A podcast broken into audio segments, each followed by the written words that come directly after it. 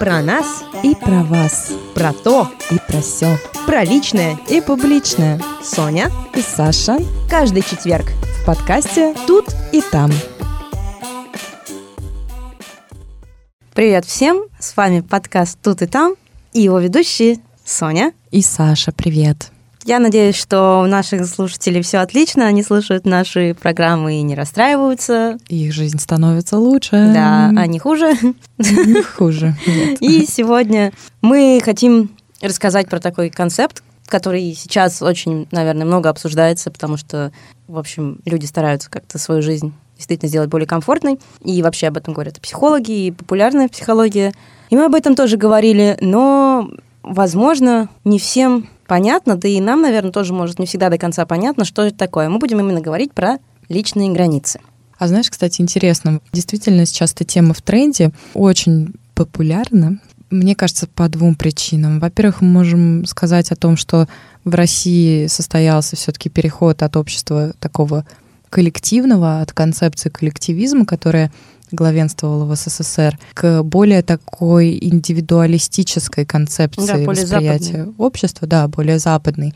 Поэтому люди стали больше внимания уделять своей личности, своему комфорту, и тема личных или по-другому личностных границ всплывает все чаще и чаще. Да. Я согласна, что Возможно, этот переход еще не завершился, но он происходит сейчас. Все равно разница, конечно, между поколениями есть. Колоссальная. Но, да. Если, допустим, даже еще, наверное, поколение наших мам списывает какие-то проявления тоски и грусти на знаешь, эмоциональную распущенность, то сейчас люди, возможно, да, кстати, не знаю, я не могу сказать, что я разделяю абсолютно все вот эти тренды, но сейчас люди больше, конечно, задумываются и даже делятся проблемами своими какими-то, может, там, даже ментальными, психологическими. Второй такой фактор, я хотела сказать, он уже более глобальный, не только России касается, глобальный фактор — глобализация, что мы, в общем-то, сейчас живем в мире, где культуры смешиваются друг с другом, мы можем общаться с иностранцами, мы с тобой так вообще находимся в другой стране, где культура превалирует естественно, ну, европейская, но и среди европейских культур тоже много различий. И мы живем, к тому же, в межкультурном таком пузыре, как они это называют. У нас тут, кроме венгров, есть еще и итальянцы, испанцы, французы. Венгров у нас как раз не, не у всех есть венгры, так не что у всех есть венгры. в основном мы живем... Кому-то повезло больше, кому-то меньше. Вот, э, да, швед, да и у нас еще и кто? И немцы. Люди разных культур. Получается, живя здесь, мы можем с тобой, наверное, с уверенностью сказать, что действительно, несмотря на то, что мы более-менее одного возраста, и мы более-менее европейцы все, мы все-таки очень разные. Наши культуры порой сталкиваются друг с другом, и это проявляется иногда в нарушении личных границ. Но ты имеешь в виду, я так понимаю, сейчас вот это вот оппозицию, что мы, придя из корнями уходящей в коллективизм культуры, должны бы, по идее, своими личными границами поступаться? Нет, я совсем не вот. хотела. Поясни, да. Да, да. А, а получается, что европейцы из индивидуалистичной культуры должны вроде бы вот все ощущать свои личные персональные психологические границы. Нет, я совсем не хотела противопоставить да. нас и их. Я рассматриваю нас как часть э, вообще вот этого культурного супа, в котором мы плаваем. Угу. И пытаемся как-то в нем сосуществовать. Слушай, на самом деле я не думаю, что тут э, дело только в культурной разнице. По-моему, это просто так складывается, что у некоторых людей, вне зависимости от их национальной принадлежности, не выстроены личные границы. Ну, то есть я понимаю, что ты имеешь в виду. Да, но... я просто хочу сказать, что я не говорю, что только в этом причина, но это один из факторов, который усугубляет положение дел. Я могу пример привести просто, чтобы было понятно, о чем речь. Например, э, скажем, итальянцы, они очень любят в целом там прикасаться. А мне, например, условно говоря, мне неприятно, когда ко мне прикасаются. Я люблю, чтобы люди держали расстояние со мной. На расстоянии вытянутой руки, пожалуйста. Ближе не надо. И это нарушение моих личных границ, моих физических границ. Ну, то есть это проявляется физически. Вот такой пример. Да, я поняла, что ты имела в виду. Но, как показывает практика, удивительным образом, вообще, не знаю, наверное, это просто совпадение, почему-то вот как раз у ребят наших иностранных, западных, по-моему, с личными границами не у всех все хорошо. одни не уважают личные границы других, у других их просто нет. В том, что ты сказала, очень важно, мне кажется, отметить, что именно понимание своих личных границ — это ключ к психологическому комфорту как определить свои личностные и границы. И вообще, что такое? Можно ли законно пересечь личную границу личностную другого человека? Я не знаю, насколько нашим слушателям понятно, давай попробуем объяснить. Допустим, да, физическая граница — это когда свобода моего кулака заканчивается там, где начинается твой нос. Но личностная граница — это свобода моего языка заканчивается там, где начинается твоя свобода. Или нет? Но это может быть не только язык, но и, опять же, прикосновение, все что угодно. Ну, в целом поведение. Просто в целом твоя свобода заканчивается там, где начинается моя моя. И вот между нами проходит эта личностная граница. Но чья задача границу выстраивать? Мне кажется, дело не в выстраивании. В первую очередь нужно определить, где заканчиваются, начинаются твои личностные ну границы. Вот, да. То есть это твоя задача. Твоя задача твоя просто задача. определить для себя, что тебе хочется, что не хочется, где ты можешь чем-то поступиться, а где ты нет. Да. Вот определение границы, которое дает Дженни Миллер, автор книги под названием «Личные границы как их устанавливать и отстаивать. И она психотерапевт. К. Нет, психотерапевт. Это мы с тобой как-нибудь другой раз обсудим. Я предпочитаю психотерапевт. Ладно, все, закруглили эту тему. Идем дальше. Она на вопрос, что такое границы, отвечает. Вкратце, это наше решение, обуславливающее поведение и взаимодействие с окружающими, своего рода персональный кодекс, изменяющийся с течением времени и под влиянием обстоятельств. О, вот, кстати, да, тут сразу несколько интересных моментов. Время и обстоятельства. Человек рождается, у него уже есть личные границы? Я думаю, нет. Потому что? Ну, потому что... Да потому что у него нет еще понимания, самосознания нет еще никакого. Да. Что ему нужно, что он хочет. Он только что, что конечно из темноты него, на свет Божий. Не, Божий. И да, у него, конечно, еще нет никакого понимания себя. Как у него могут быть личностные границы, если он пока еще не личность? Личность появляется под влиянием как раз-таки социализации, взаимодействия с людьми. Говорят, что первый момент, когда человек осознает себя как личность, наступает примерно в три года. Угу. И смотри, то есть до трех лет получается, в принципе, ни один взрослый человек не обязан ребенка уважать, ну так вот, если грубо Уважать, говоря. я думаю, обязан. А вот почему? Ребенок наблюдает за поведением взрослых, он впитывает в себя отношение к себе, да. и, и получается, это формирует его личность. Формирует, и получается, что, в общем, в начале-то жизни ответственность за выстраивание, даже не сказать границ, но какого-то такого шарика защитного лежит на взрослых. То в есть общем, ты, да. получается, все-таки другие люди тебя ставят на этот путь. Если другие тебя не поставили, то тебе потом уже не выплыть, получается так? Нет, я думаю, что ты всегда можешь выплыть, конечно. Ну, если же. тебя в детстве заложено, это... Нет, ну. я думаю, что в человеке существует сила и способности менять себя, менять свою личность, анализировать свое поведение и как-то ситуацию вокруг себя менять тоже посредством этого. Ну хорошо, вот в три года примерно человек себя начинает осознавать как личность. Уже, да, у ребенка развивается язык, он может уже говорить целыми предложениями, и он может сказать, нет, не трогай мои игрушки. Да, дети очень часто говорят маленькие, например, я сам. Когда родители пытаются в чем-то помочь, он говорит, я, я сам. Я сам. Да, именно так, не я сам, а я сам. Я сама. Если она девочка. Так вот, скажем так, все-таки этот процесс формирования нашей личности, наших границ, он же не может быть структурирован, он хаотичный. И вот как тут сказано в определении, что с течением времени и под влиянием обстоятельств угу. формируются личные границы, вот это все происходит, конечно же, хаотично, потому что мы не выбираем обстоятельства, которые на нас влияют. Единственное, что мы можем выбрать, это наше отношение к этим обстоятельствам и наше поведение, и нашу позицию в них. Да, но это произойдет в тот момент, когда ты решишь, э, что угу. ты можешь выбирать да. отношения. А решить, вероятно, не каждому под силу до лет 20, не знаю, конечно, зависит от уровня самосознания человека. Я не так давно лично стала понимать, что такое мои личные границы. Так э, можно, например, до 30 лет прожить, не понимая, что такое личные границы. Да. Можно всю жизнь прожить, не понимая, где твои личные границы. Для этого не обязательно знать или не знать определения. Даже человек, не знающий, что у него есть личностные границы, может их иметь. Тут вопрос, да, действительно, самосознания. Я думаю, даже не может, а каждый человек имеет какие-то границы. Главное определить, где они начинаются, эти границы, чтобы адекватно реагировать на попытку нарушения этих границ. Так вот, как определить, где твои личные границы начинаются? Вот ты как считаешь?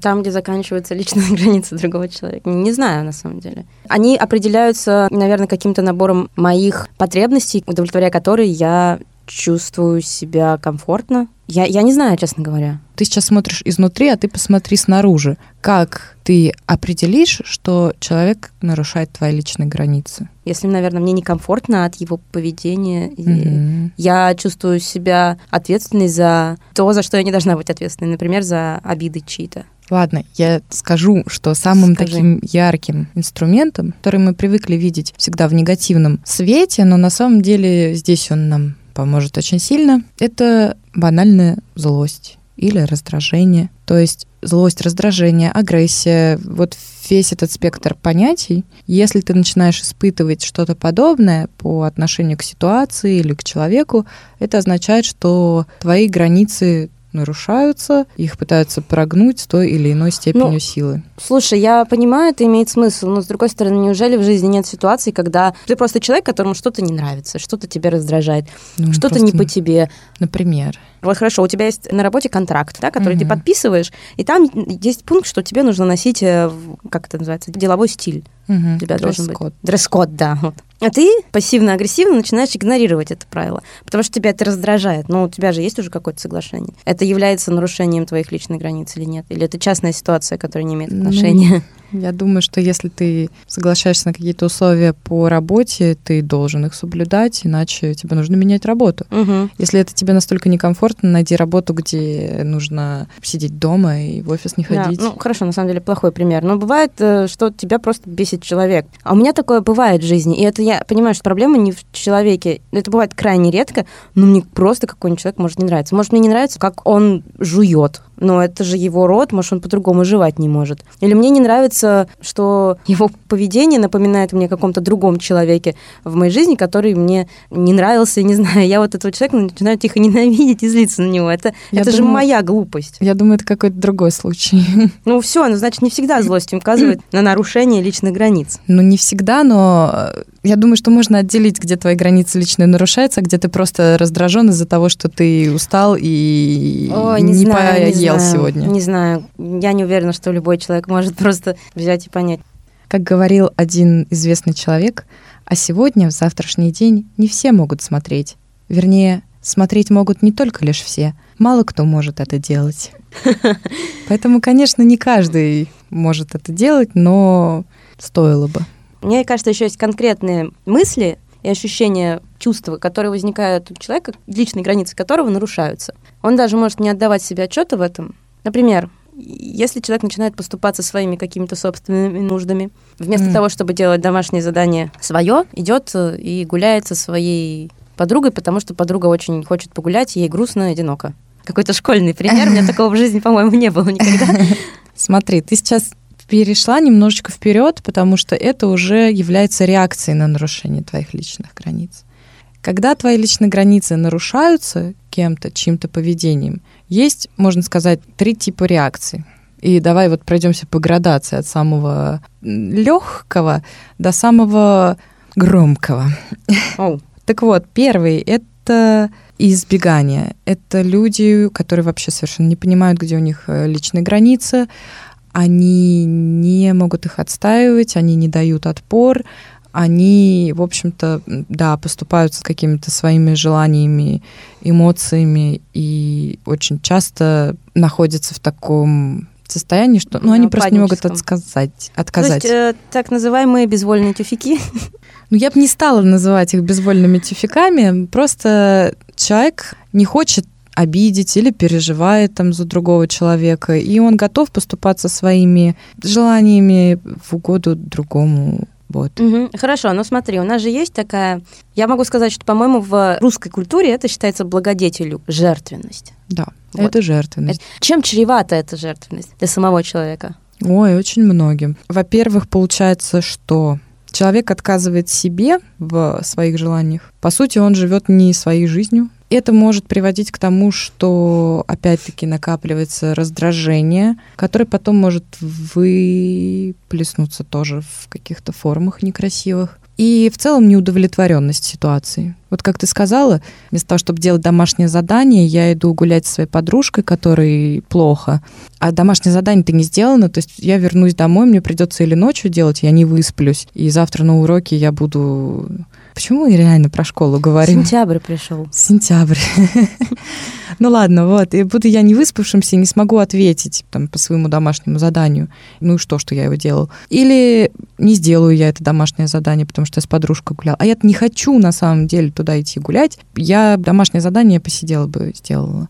Да, ну у меня, кстати, в жизни я могу конкретный пример привести, но он не связан со школой. Давай. Рассказать историю? Расскажи. Да, я очень показательная для лично для меня я стала учиться говорить «нет» после этого. В общем, была ВКонтакте, а может и есть такая группа «Сестра сестре», где девушки предлагают помощь или просят о помощи у, у других девушек. Ну, это такая феминистическая группа. Угу. Одна девушка написала в объявлении, что ей нужна помощь с переездом. Это было три года назад, по-моему. У меня есть машина, я решила помочь ей, тем более, что она должна была съезжать недалеко от меня и переезжать в другое э, место, а денег у нее совсем-совсем нет. И благодаря той группе она нашла квартиру там на другом конце города, бесплатную.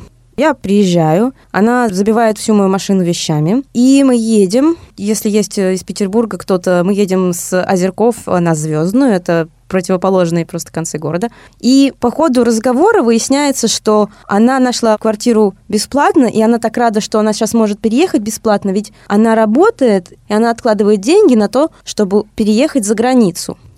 В тот момент мне было настолько мерзко, и мы долго-долго ехали, и я потом очень плохо себя чувствовала физически от того, что человек взял и воспользовался мной. Вот это, наверное, и есть нарушение личных границ, когда ты вот действительно просто пользуешься человеком. Я понимаю, если бы у меня была безвыходная ситуация, например. Угу. Я не знаю, насколько вот это вот релевантно, но, по-моему, да, когда... Ну да, мне вот кажется, ты, ты пос... да.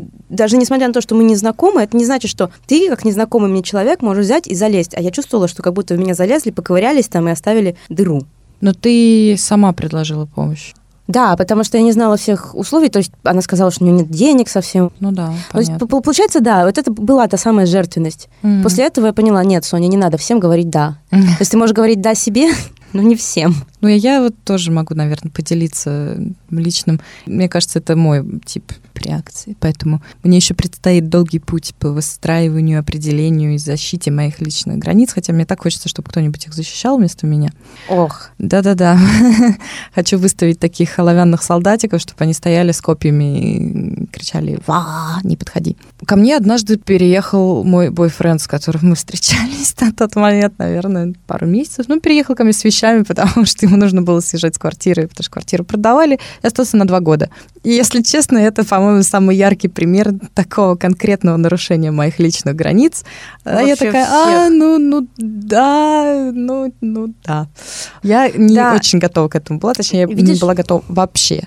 Приехал на время, остался на два года. ужасно. Потому что если в моем случае ситуация была с незнакомым человеком, и то мне было безумно неприятно. Но в твоей ситуации, я думаю, что если люди оказываются в подобных условиях, они боятся сказать нет в связи, наверное, с тем, что боятся разрыва отношений какого-то. Да я не то А, чтобы боялась разрыва отношений, просто мне было как-то... Ну вот у него такая ситуация, ему же нужно жить, но я-то, наверное, самый такой близкий человек Вот, в этом Да, отношении. по-моему, это очень такая русская штука.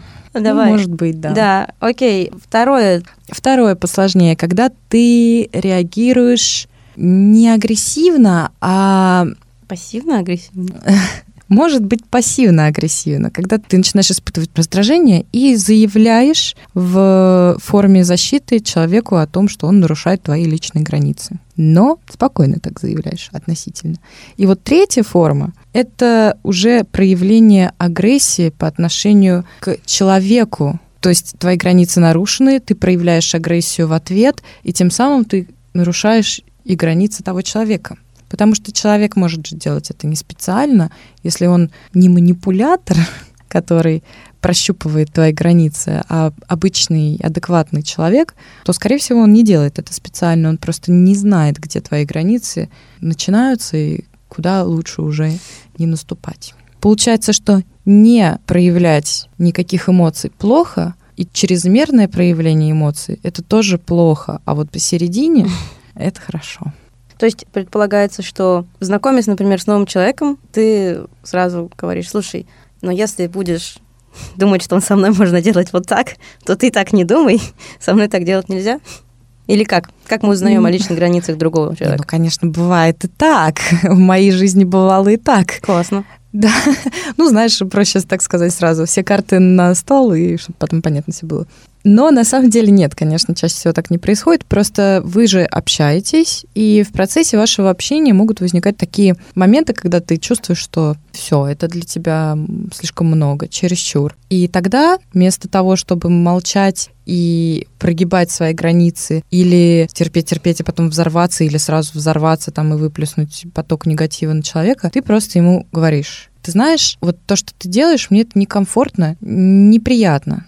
То есть ты заявляешь ему об этом. И после того, как ты ему об этом заявил, сказал, человек, скорее всего, даже не обидится, а может и обидится. Да. А если обидится, то, ну, что поделать, обидится. Но ты же не можешь постоянно продвигать свои границы да, я понимаю тебя. Для меня все равно остается не лично для меня проблема, а есть такой аспект, что если ты уже изначально начинаешь прогибать свои личные границы перед человеком, тебе потом, наверное, достаточно сложно взять и сказать, слушай, а мне вот все это время было вообще-то некомфортно, знаешь, и опять-таки ты же изначально по какой-то причине прогибаешь, то есть вообще в целом тут вопрос, ценишь ли ты себя. Но ну, по-хорошему надо, да. Да, нет, конечно, чем раньше вы обсудите эту ситуацию, тем лучше, но ты можешь просто не осознавать, где твои границы, да. и ты можешь понять это позже, через неделю, угу. две, три месяца. И если ситуацию можно поменять, да, еще, то ее стоит попробовать поменять. Если не произошло уже вот такого накипания, угу. когда, по сути, разрыв и отношения уже разрушены. Да,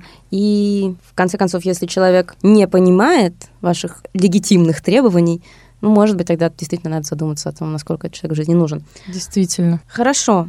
Но, а если, допустим, у человека все отлично с личными границами. То есть вот э, что значит человек, который ощущает свои личные границы, не позволяет другим людям их нарушать и в то же время не вторгается в личностные границы других людей. Замечательный человек. Да. Приятно было бы с ним познакомиться. Я сама пытаюсь таким стать. Ну, мы все стремимся к идеалу. Но, в общем, такого человека, для меня вот этот вопрос, может ли его кто-то обидеть? Потому что обида Вообще, что такое обида? Это же, собственно говоря, ты даешь себе разрешение негативно реагировать на действия других людей. И это вредит кому? Тебе. Я должна тут вставить дисклеймер, что называется, так сказать, сноску от редакции, которой у нас нет, как мы выяснили. В общем, от меня, что я не психолог, не психотерапевт, у меня нет специального образования в этом направлении. Дорогие слушатели, если вы думали, что вы слушаете профессиональное мнение, то нет хотим вас обрадовать, нет. Нет, вы слушаете непрофессиональное мнение, но от людей, познавших жизнь. Или ее частичку. Может быть, только заднюю часть этой жизни, но потихонечку продвигающуюся в ну, ну, давай, переднюю часть. Психолог-любительница. Про обиды. Вот, я считаю, что обида это не только когда ты даешь себе право испытывать негативные эмоции, но еще это способ показать человеку пассивно-агрессивно, что он ведет себя неправильно по отношению, по отношению к тебе, тебе, нарушает твои личностные вот. границы, но это неадекватный способ, потому что ты замолкаешь, ты перестаешь говорить, и это ни к чему не приводит. Скорее всего, это просто спровоцирует усугубление конфликта. Вот да, поэтому у меня есть вопрос. Если у человека личностные границы выстроены, крепкие, и он их ощущает, наверное, по моему мнению, его, в принципе, обидеть ничто не может. Я думаю, что такой человек, он должен адекватно реагировать, как мы уже проговорили, в нарушении его личных границ, если он хорошо знает, где они начинаются. Просто в этот момент, когда они нарушаются, он говорит, так, подожди минуточку, давай обсудим эту ситуацию. Мне это неприятно. Не делай так больше. Угу. И ситуация завершается. Ну, это, кстати, классно, когда ты можешь себе позволять не обижаться на действия других людей, не принимать близко к сердцу. Угу. Потому что, в конце концов, обида только тебе делает плохо. Как ты думаешь, можно ли законно пересечь личную границу? То есть для разных людей из нашего окружения мы выстраиваем разные личностные границы? Или она у нас одна, и вот не самый дальний человек, не самый близкий человек не имеет какого-то доступа? Ну, смотри, можно условно разделить людей, которых мы знаем, на три типа. Есть самые близкие, угу. есть такой средний круг общения и есть дальний круг общения. Давай дадим им название. Значит, друзья, товарищи и приятели. Как тебе? Нет, не подходит. А у меня именно так. Приятели, знакомые. Нет, смотри, друзья, товарищи, приятели, скорее всего, попадут во второй круг. Ага. В первом, самом ближнем у тебя будет семья, А, не партнер и так зависит, далее. это зависит. Это зависит. Потому что если вы, дорогие слушатели, хотите узнать, о чем я говорю, то вам следует послушать наш выпуск про мертвые семейные ценности. Но это не точно, что они мертвые, потому что... Но я там высказываю свое мнение, поэтому... А я считаю иначе, так что включайте Вот, его да. скорее. Так вот, да. Ну, в классической такой концепции. Это семья, твои любимые люди или любимый человек. Друзья Твой- тоже могут быть любимыми людьми. Ну, друзья тоже любимые. Очень сильно любимые. Ну хорошо, у всех по-разному. Но опять же, возвращаясь к классике, так сказать, э, А. друзья попадают во второй круг. Ну, друзья, приятели, товарищи, давай их туда отправим всех. Коллег туда тоже можно во второй круг отправить. И в третьем круге у тебя такие дальние знакомые и вообще незнакомые люди. И, конечно же, у тебя разные границы выстроены с, Мгм. с этими людьми. Вот, например, обнять человека. Представь, что к тебе подходит незнакомец и хочет тебя обнять. Это Слушай, будет да. нарушением твоей границы? Ну, физической, наверное, да. Ну, Не Могу это сказать, что это нарушение психологической границы. В первую очередь психологической. Это же контакт близкий. Я считаю, что наши личные границы, они бетонно-цементные, цементно-бетонные, металлокерамические, не знаю, крепкие, титановые, в общем. Я имею в виду, что я могу чем-то делиться с тобой, но это не значит, что я поступаю с чем-то. То есть я считаю, что наши личные границы, они для всех одинаковые. Я считаю, что они для всех разные, потому что я могу обнять своего друга, но не могу обнять незнакомого человека. Ну да, если про объятия говорить, Но это самый просто яркий пример. Но таких примеров масса. Какие у тебя еще вопросы? Не нарушают ли негативные эмоции других людей наши личные границы? Ну, если это для тебя является нарушением твоих личных границ, то да. Для меня да. То есть если другой человек, допустим, злится, Да. то это нарушение твоих личных границ. Это зависит от твоего восприятия агрессии. Если ты человек, который не воспринимает агрессию или очень болезненно относится к ней, то, вероятно, это нарушение твоих личных границ. А вот если человек, например, находится в подавленном состоянии, это нарушение личных границ твоих? Ну, смотря как он это проявляет, этот человек, и как ты на это реагируешь. Это все индивидуально. Да, я просто к тому, что, по-моему, ты всегда, имея личные границы, просто ты выбираешь, что впускать в свою жизнь, что нет. Мне кажется, мы немножко о разных вещах говорим, потому что ты сейчас говоришь о том, что мы можем выбирать эмоции, которые мы испытываем по отношению к ситуации. Э, Отношение к ситуации можем выбирать. Но если эта ситуация действительно нарушает твои личные границы, Да нет, ну ты подожди. не можешь выбирать, Ну вот если если человек- твоя граница там заканчивается. Подожди, ну человек злится на меня за что-то, я, допустим, не согласна, что я сделала что-то плохое. Все, злись сколько хочешь. Для тебя-то, конечно, злись сколько хочешь. А для человека, значит, ты нарушил его личные границы, и он не может моментально сдвинуть эти границы. Это долгая работа над собой, опять же, по изменению там Нет, своего подожди, ты- Ты, имеешь в восприятия. виду, что я сдвинула личные границы человека, и он злится? Да. Подожди, а может он просто злится? Ему просто показалось, что я что-то сделала не так. Ему показалось. То есть, видишь, у него такое Ну, это у вас восприятие. Вот То есть такое это, это восприятие. проблема личных границ того человека. Да, того человека. Вот, и все, пускай свои проблемы решает. В этом Ну так он может решить свои проблемы, ну, допустим, если перестанет общаться с тобой, это- допустим. Хорошо. А ты? А твои личные границы не нарушаются никак этим. Если со мной перестает общаться, Ну, поведением человека, то, что он злится на тебя. он пытается нарушить мои личные границы, но я уже выбираю свое отношение, следовательно, я выбираю свою реакцию. Но если ты можешь вот так по щелчку выбирать реакцию, это, конечно, здорово. Но не всегда так получается, потому что если задеты твои личные границы, то вот опять же мы возвращаемся к трем типам реакций. Ты или тихо, мирно смиряешься с этим, Прогибаешься, да. или взрываешься, или пытаешься поговорить с человеком, что лучший вариант. Да, интересно. Я сейчас задумалась. Пока ты думаешь, я хочу вот тут еще сказать, наверное, уже мы близимся к завершению нашей программы. Я нашла интересную статью, и тут есть такой список 10 законов здоровых границ. О, классно, давай. Во-первых, что такое здоровые границы и признаки здоровых границ? Здоровые границы не устанавливаются для нас кем-то другим, не причиняют нам боль, не являются жесткими и неподвижными, А, да, я понимаю, к чему ты сейчас. Мы выбираем свою реакцию, но не всегда ее возможно выбрать сразу же. Ты можешь работать над развитием своей личности и как-то двигать свои границы, но не всегда это прям в текущий момент возможно. И здоровые границы не вторгаются внутрь нашей личности. Что же это означает? 10 законов здоровых границ. Первое. Все действия имеют последствия. Если кто-то в вашей жизни проявлял насилие, жестокость, эгоизм по отношению к вам, устанавливали ли вы границы? Или все это происходит снова и снова без последствий для них? Угу. Второе. Закон ответственности. Мы отвечаем друг перед другом, но не друг за друга. Угу. Это Да. значит не поощрять и не провоцировать чье-либо инфантильное поведение. Не поощрять. То есть надо ли выговаривать? Ну, наверное, надо сказать, да, слушай, мне неприятно то, что ты со мной так разговариваешь, да? Да, ну как мы и сказали, это самый адекватный тип реакции. Переходим к следующему. Давай. Власть имеет границы. Мы имеем власть над некоторыми вещами, но мы не имеем власти изменять других людей. В нашей власти только изменить свою собственную жизнь. Угу. Ну, это понятно, да. Да. Ну, то есть, если человек ну, злится просто так, ты же не можешь э, его переделать и сказать, что не злись, это глупость. Нет. Закон уважения. Если мы хотим, чтобы другие уважали наши границы, мы должны уважать их границы тоже. Угу. Но мы не всегда знаем, где они, Но, поэтому и, коммуникация да. очень важна. Спасибо тому, что мы такие высокоразвитые существа, у нас есть язык, и мы можем общаться. О, знаешь, на самом деле для меня является вопросом. Я не вполне могу согласиться с тем фактом, что мы должны всех уважать. Это не значит, что я не всех уважаю. Это тема для другого разговора. Да, это очень интересная тема, потому что я считаю, что мы должны уважать всех. Нет, то есть, допустим, я считаю для себя, что я должна уважать всех, при этом я не считаю, что меня все должны уважать. Ну ладно, давай. Да, Поговорим. как-нибудь поговорим об этом. Интересно. Пятый. Свобода выбора. Мы должны быть свободны сказать «нет» или сказать «да» с чистым сердцем.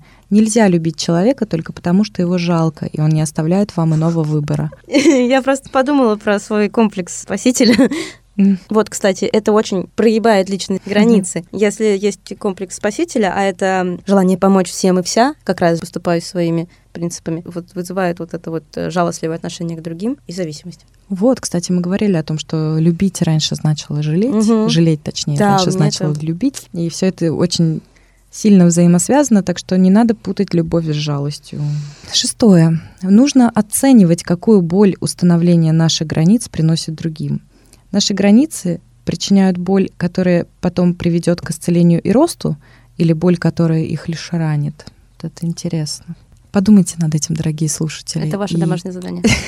Пришлите нам ответы в комментариях к этому подкасту. Переходим к следующему, седьмому, моя любимая цифра, как и, наверное, у 99% людей. А у меня 27. У меня вообще-то 5 или 25, но зачем-то я сказала 7. Ладно. Закон проактивности. Мы предпринимаем активные действия, чтобы решить проблемы, опираясь на наши ценности и желания. Проактивные люди защищают свою свободу и выражают несогласие, но не поднимая эмоциональной бури. Вот это мне прям нравится. Угу. Вот это прям концепт э, Да, адекватного здорового. реагирования да. на ситуацию. Надо себе татуировку сделать на запястье, чтобы периодически обращаться к ней. В принципе, можно было бы просто записку положить в карман. Ну, раз ты хочешь татуировку такую, окей. Она бы мне очень пригодилась на протяжении прошедших 30 лет. Закон зависти. Мы никогда не получим того, что мы хотим, если будем устанавливать свои границы, исходя из того, что имеют другие. Завистливый человек просто не видит своих границ, исходя из тех выборов, которые у него есть. Вау, это классно и очень неожиданно. Это не сарказм, это правда. Что ты думаешь по этому поводу? Я должна про это еще подумать. Я, честно говоря, не помню, когда я последний раз завидовала, а, ну, судишь же всегда по своему опыту. Предпоследний закон. Закон активности. Нужно не ждать от других, что они сделают первое движение. Мгм. Да, вообще, на самом деле, не надо полагаться на людей. Кстати, это понятно, это очевидно, просто исходя из того, что вообще-то у нас голова непрозрачная. И меня очень Ой, не могу сказать, что раздражает, но удивляет, когда люди считают, что, во-первых, они могут читать мои мысли, видеть мое реальное отношение к ситуации или к ним. И меня удивляет, когда они ожидают того же от меня и от других, что люди возьмут просто и поймут, прочитают их реакцию. Ну, да, ты права, просто, к сожалению, часто думаю, что, «М, ну, если этот человек тебя действительно понимает, значит, он и понимает, что, допустим, тебе неприятно, некомфортно, но, к сожалению, это так не работает. Ладно, давай к десятому и уже закруглим эту программу, потому что у нее тоже есть границы. Да, Да. Так вот, десятый и очень-очень важный пункт нужно сообщать о своих границах. Граница, о которой никто не знает, это не граница. Мы должны очень четко дать понять другому, что мы хотим и что мы не хотим, что будем терпеть и что не будем. Мы также должны ясно дать понять, что каждое нарушение границ имеет последствия. Да, оно просто так все равно не проходит и, честно говоря, может иметь самые негативные последствия. В общем, будут последствия, будем с ними разбираться. Классно. Спасибо тебе, Саша, за этот выпуск. Я, кстати, очень много полезного узнала из этого выпуска сама. Я надеюсь, что наши слушатели тоже. И следите за своими действиями, следите за действиями других людей, выстраивайте здоровые отношения. И знайте, где ваши границы да. находятся. Да. Умейте их защищать адекватно. Да. Угу. И жизнь станет проще. И жить станет лучше, и жить станет веселей. Наверное. Ладно. Пойдем? Пойдем, все. Пока-пока. Про нас и про вас. Про то и про все. Про личное и публичное. Соня и Саша. Каждый четверг в подкасте «Тут и там».